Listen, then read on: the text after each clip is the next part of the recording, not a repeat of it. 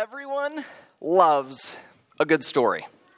Uh, whether it is the Anne of Green Gables book or movies, as my uh, wife enjoys, or the Lord of the Rings trilogy, which I and my boys enjoy, or even the kids' book, The Giving Tree, everyone loves a good story.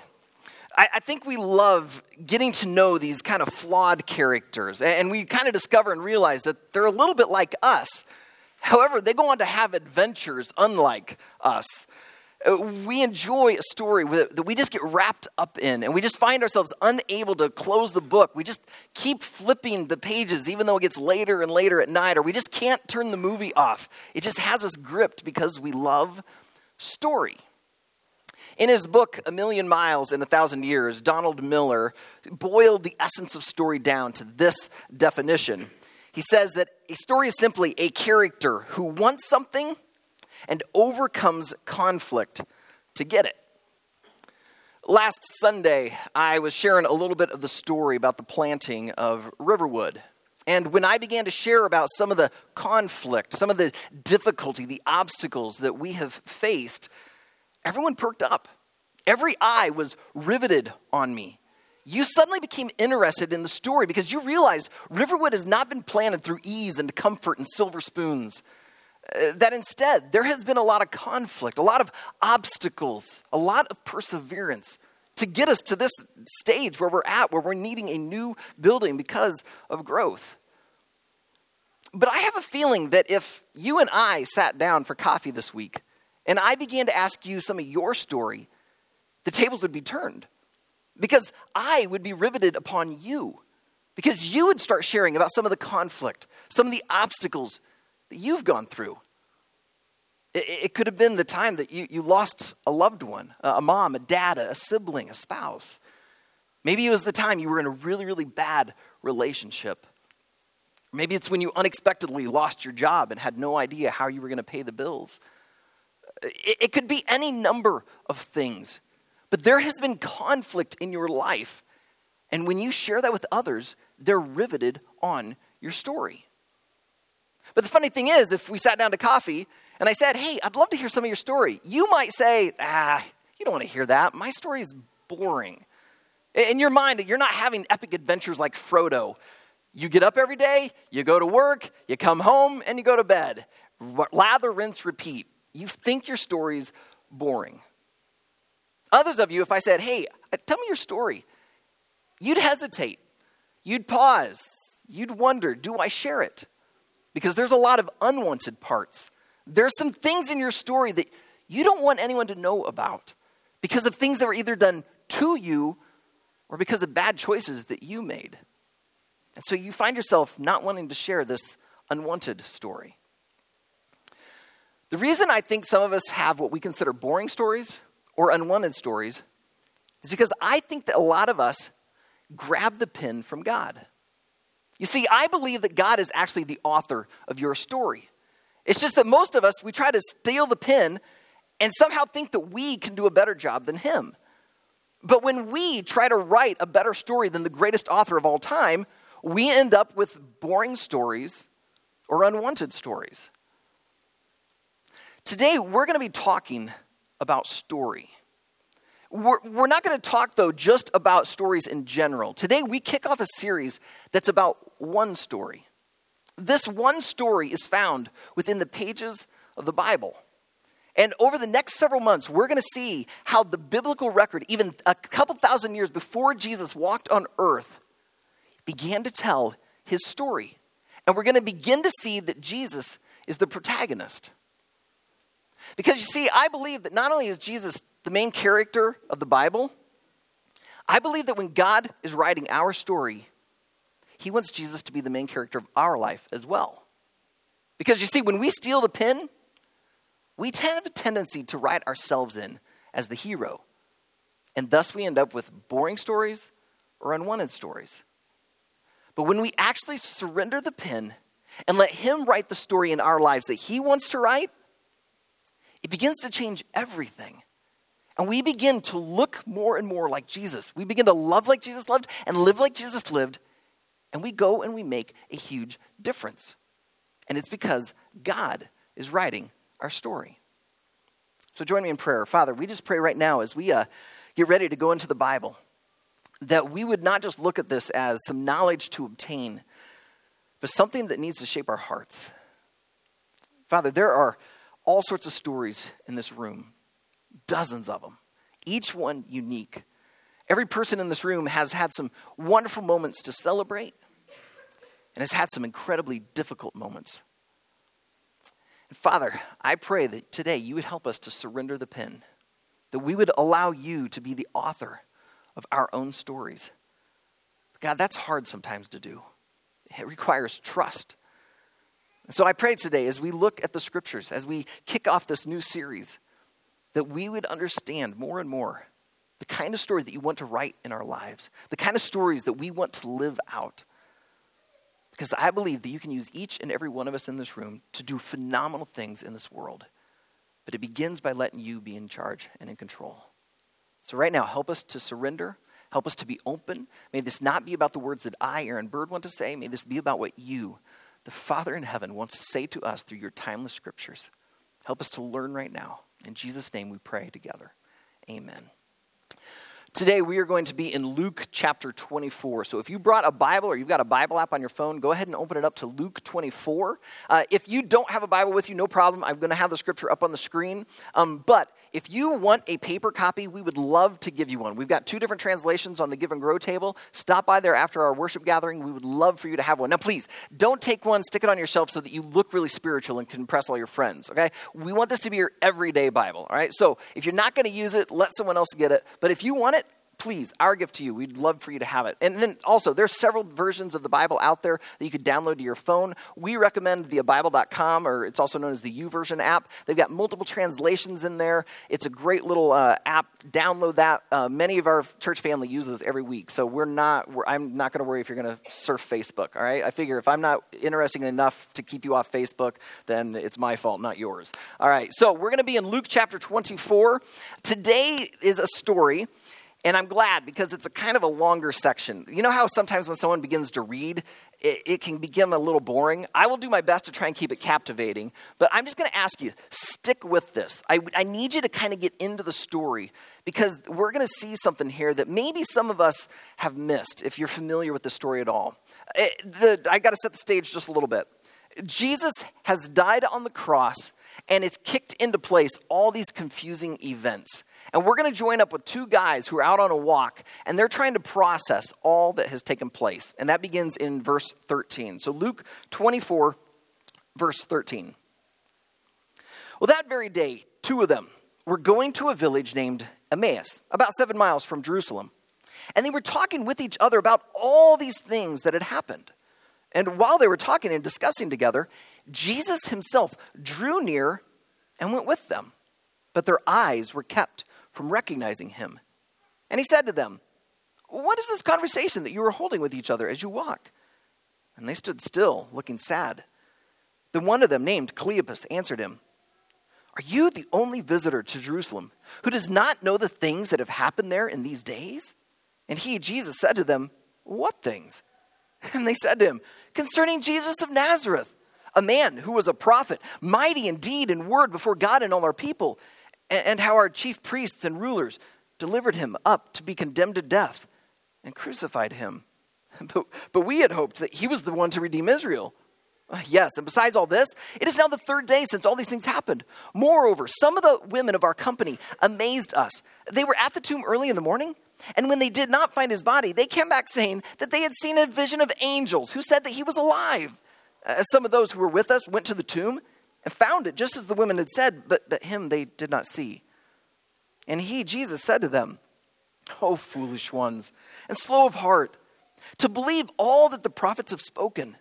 Was it not necessary that the Christ should suffer all these things and enter into his glory?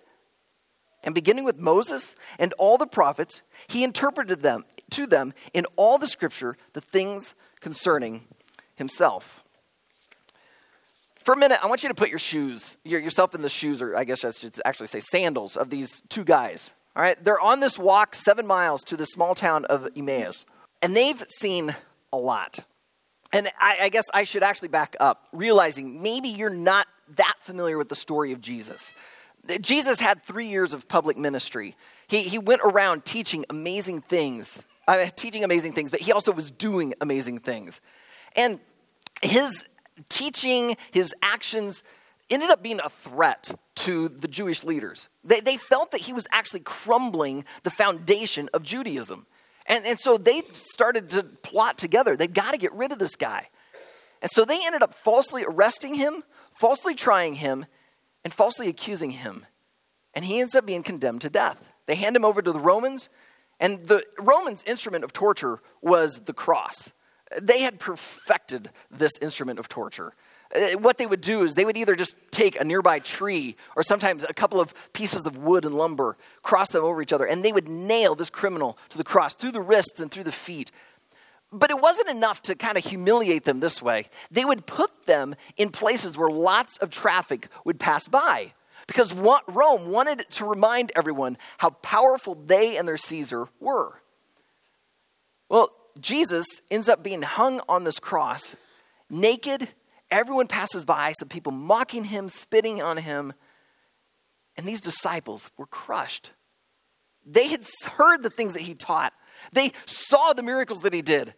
They really thought this is the one who's going to restore Israel, who's going to set up the kingdom of God on earth. Israel will be a nation again, will be mighty and strong, will overthrow our Roman oppressors, and we will be a free people. And so when he died on the cross, their dreams died with him. Well, then you start throwing on top of this some of the confusing things that begin to happen. Suddenly, one day, Cleopas and the other guy, they're with some of the disciples in this house, and the women early Sunday morning knock on the door. And they start saying that they've seen a vision of angels who told them that Jesus had rose from the dead. I mean, they went out to the tomb to finish the burial preparations. They, would gotten interrupted by the Sabbath. Jesus dies on a Friday, the sun sets, so they just kind of put his body in the tomb. And then they have to wait out the Sabbath. You don't do any work on Saturday.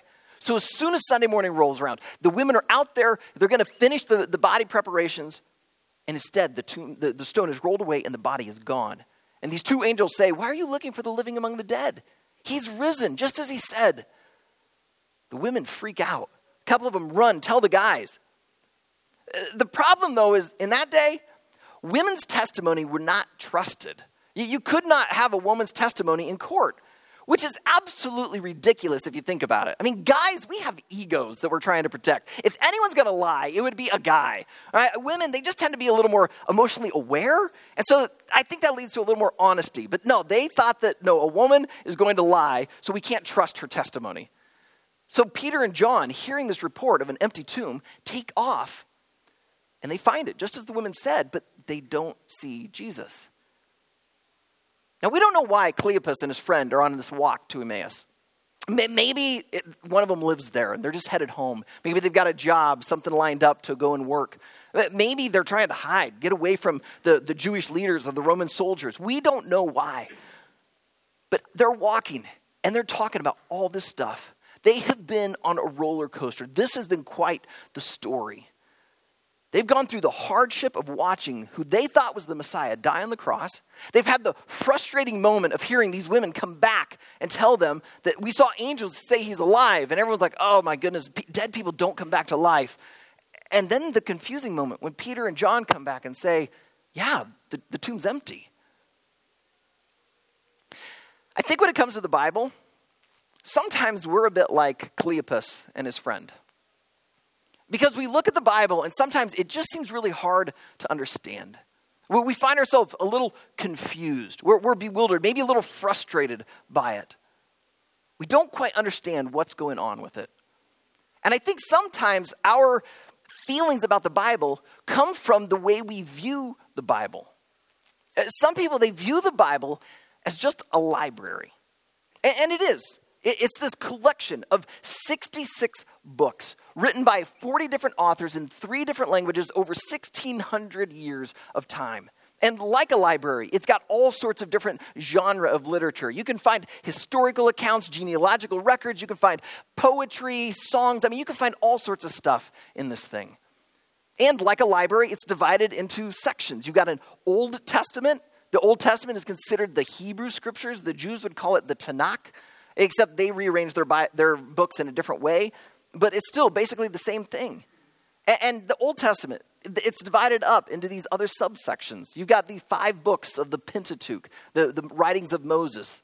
And, and then you've got, what, 12 uh, historical books. And then you move into the wisdom literature, and there's five of those. And then you get to what are known as the prophets. We call five of them the major prophets, not because they were more important, but their books are just a lot longer. And then you've got 12 minor prophets. Oh, that's the 39 books of the Old Testament. Then you move into the New Testament, and you've got four gospels. You've got one book of history known as the Acts of the Apostles. And then you get into these things, these letters called epistles the Apostle Paul wrote 13 of them, wrote them to specific churches, a couple of them to young pastors to teach them. You've got eight other letters written by other leaders of the church at the time. And then you finish it all out with that one really strange book, this apocalyptic book called Revelation. You, you've got this collection, this library. But follower of Jesus after follower of Jesus has interacted with this library and they've discovered it's more than just a collection, it's more than just a library. For some people, it's a historical record. It, they treat it like a history book. And, and don't get me wrong, it is. If you dive into the Bible, you can find all sorts of historical stories. I mean, just go into Genesis or, you know, pick 1st and 2nd Chronicles and read about all the kings or even in the New Testament, go to the book of Acts. Did you know that archaeology has proven the book of Acts to be 100% verified just based on what they have discovered through the, through the ground. You could go and you can look up the archaeology and see that, yeah, this is historical stuff that happened. But it's not just a history book, it's so much more than that. For others, it's, uh, let me see what my third one is. What, what is my third one? A book of theology. Theology means the study of God. And it is through the Bible that we learn a lot about God. It's through the study of the scriptures that we've discovered that there is one God, but he's revealed in three persons God the Father, God the Son, and God the Holy Spirit. We learn that this God has immutable characteristics, characteristics that cannot be shared with anyone else. How he's omnipresent, how he's everywhere at the same time, and, and omnipotent. He's all powerful or omniscient. He, he knows all things. But then he also has characteristics that he does share with humanity, like love and grace and mercy and justice. We learn so much about this God. In fact, just go to the book of Romans. It's one of the Apostle Paul's greatest letters. And the first, it's 16 chapters long. The first 11 chapters are nothing but theology as he's explaining who God is, who Jesus is, and what the gospel is. But the Bible is not just a theology textbook. I mean, we learn a lot of theology from it, but it's so much more than that. Some people see the Bible as an instruction manual. And, and, don't get me wrong, it is. I believe that the Bible is useful to, to shape us and mold us. That's why at Riverwood, every single week, we are opening this thing up and we're studying it, seeing how does this apply to life. 2 Timothy 3.16 uh, and 17 says, All scripture is breathed out by God and profitable for teaching, for reproof, for correction, and for training in righteousness, that the man of God may be competent, equipped for every good work. I believe the scriptures can help to mold us and shape us into that image of Jesus so that we will love like Jesus loved and live like Jesus lived. So that's why every week we go and study this thing. But it's not just an instruction manual, it is so much more than even that in the early 2000s, there were a bunch of, I don't know, sociologists, cultural people, you know, they're very aware of, of what's going on in the world. And they said that they noticed a shift in Western culture from what they called modernism or modernity into postmodernism. And they said that, you know, some of the characteristics of modernity where it was all about facts, uh, statistics, things were very linear. But in postmodernism, things are a little more circular. It was more of how you felt. It, it wasn't so much the, the facts as it was the actual story. And, and so some Christians heard this and thought, oh, well, then we need to stop viewing the Bible through a modern lens. We need to start seeing it through a postmodern lens. Started saying, this is story. And I heard many Christian leaders start saying that this is the story of humanity. And, and it is, it's a very human book. I mean, it's written by 40 human authors. It's through here that we learn about the creation of humans. We, we hear about how humanity sinned against God. We, we read very human stories like that of King David or, or Ruth or, or Peter. And, you'll see their great successes and their great sin. You see the moments that they seek after God and the moments that they rebel against God. This is a very human book. But I'm just going to lay my cards completely out on the table and say that I believe, though, it's not just the product of humans, that it was superseded by God. I mean, just go back to that 2 Timothy 3 passage we just read. It says that all scripture is God breathed.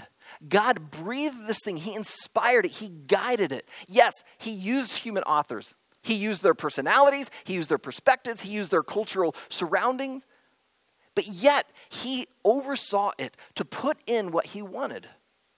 And the reason that I believe that God oversaw the writing of the scriptures is because all throughout, woven, is one story. All throughout this library, throughout the historical records, even in the instructional manual type of stuff, it keeps pointing to one hero, to one protagonist, and his name is Jesus.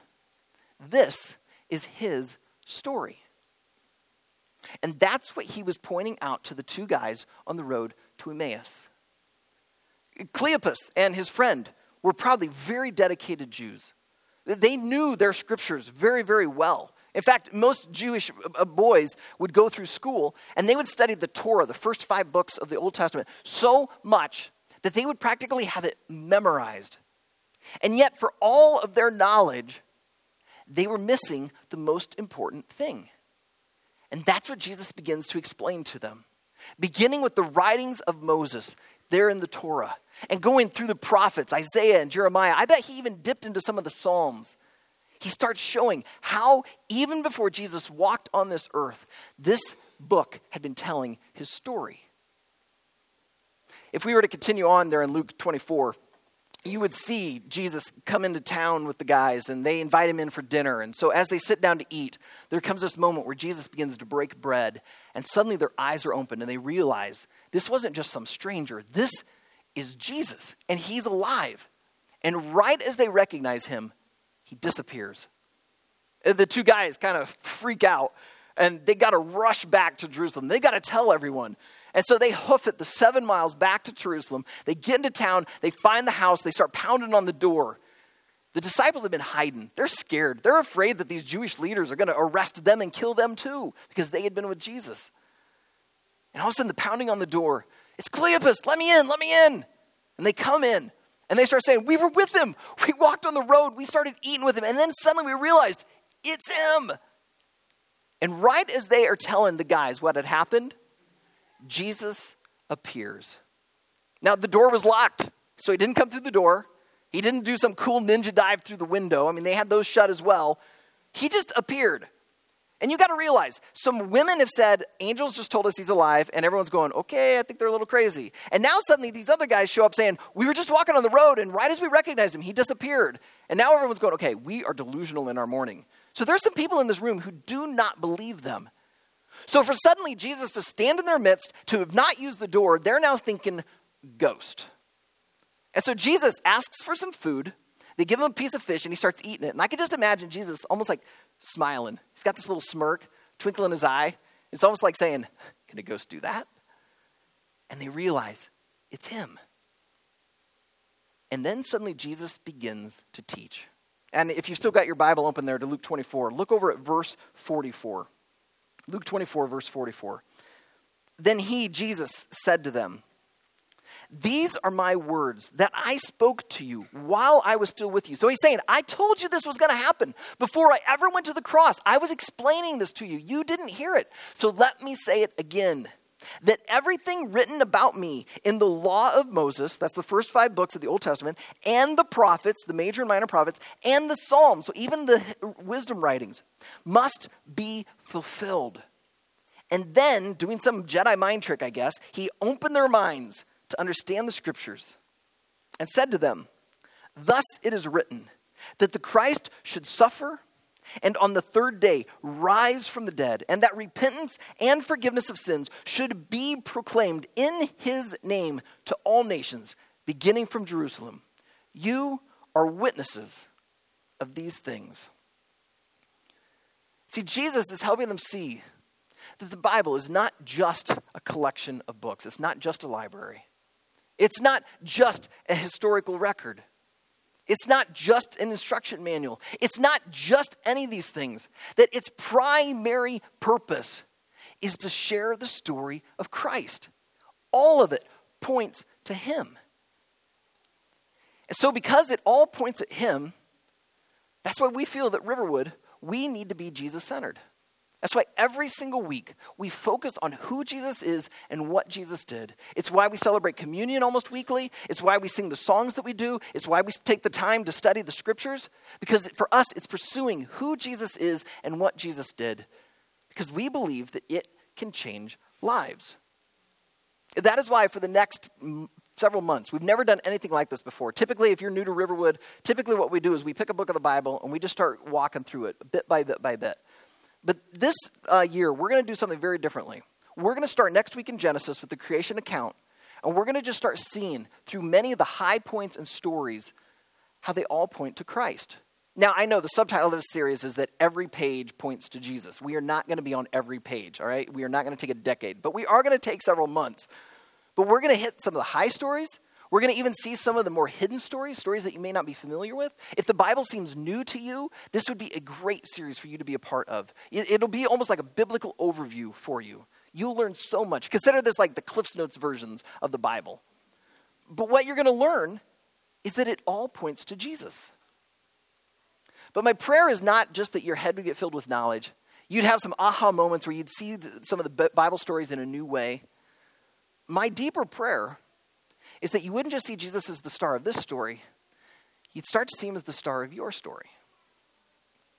Because you see, I believe that God is the greatest author of all. And he knows you and he loves you. And he wants to write an amazing story through you. But the problem is, we steal the pen from his hand. It's almost like a third, a three-year-old stealing the pen out of J.R.R. Tolkien's hand or grabbing the keyboard uh, away from uh, J.K. Rowling. And they start typing away, they start writing something, and, and maybe they can somehow concoct a story. And it'd probably be funny and cute if they were really, really, really off the, chops, uh, off the charts intelligent. It might actually make some sense. But there's no way that a three year old could write the Lord of the Rings trilogy or the entire Harry Potter series. When we take the pen away from God, our best is going to fall so short. We're trying to write a three year old story when we've got the greatest author of all who wants to write something amazing in you and through you. That's why today I want to encourage you surrender the pen, push back the quill and the ink bottle, let him have the keyboard, let him be in charge. Now that's scary because I've already told you that God does not want to write your story with you as the hero. If you put God in charge of your story, you let Him be the author, He's going to make Jesus the hero. But I believe that's where your best life will be found. Because as he starts writing the story of Jesus in you more and more and more, the gospel becomes the central core of who you are. It does something in you so that he can do something through you. And you won't go on to have more boring stories. You won't go on to have as many unwanted moments. You'll go on to see God do some epic things.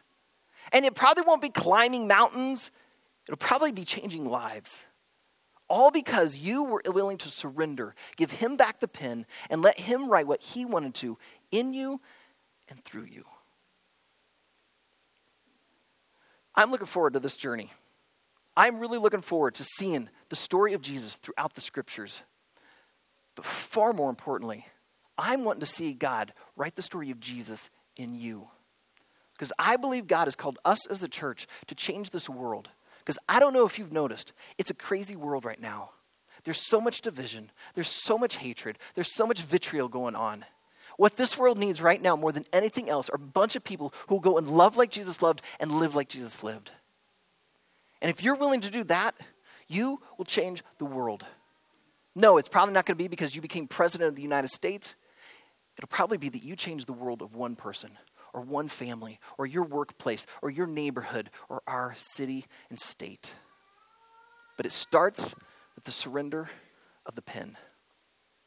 So I invite you on this journey with me. Will you surrender the pen? Will you let God write the story? And it, we'll see it happen as we see the story of Jesus through the Bible. But what I really want to see is the story of Jesus in you. So, Father, I pray that you'd help each of us right now to surrender, to come to a place where we just push it back and say, God, it's yours. This is my life. I offer it to you because I've been trying to write it myself. I've been trying to make myself the hero. I, have been trying to act like I've got it all together. I've I got it under control. Yeah, God, I'm going to be honest and realize I am not. So, God, that's why right now we just give this back to you, saying, use us, take us, do with us what you want. God, please take us apart and remake us. We don't care what it costs. We want to be like Jesus. God, I want to see this room filled with people who will go and love like Jesus loved, whether that be their spouse or their kids or their neighbors or their work associates or extended family. People who go live like Jesus lived in their neighborhoods. That we would go and be a blessing because we're no longer living like we are the star of the story. Rather, we're living for Jesus. And we're just merely the supporting cast. Because, Jesus, your story is beautiful. It's powerful. It's the greatest story there ever was. And even the best stories out there, all they do is point to you. So, God, help us to do that. Help our life to be a story that points to Christ. And may it not be about just Jesus being seen in every page of the Bible, may he be seen in every page of our soul. But, God, to have this happen, it takes the work of your Holy Spirit. So, right now, Father, as we pray, as we sing, as we partake of the communion elements, may your Holy Spirit be whispering your truth, your love, and your grace to your people. I pray for anyone that's here today that does not know you. Maybe they've got questions, they've got doubts, they've been wrestling, and yet right now you're speaking to their heart and their mind. And you're saying, I love you. Come to me. Let me be your father. Let me be the author.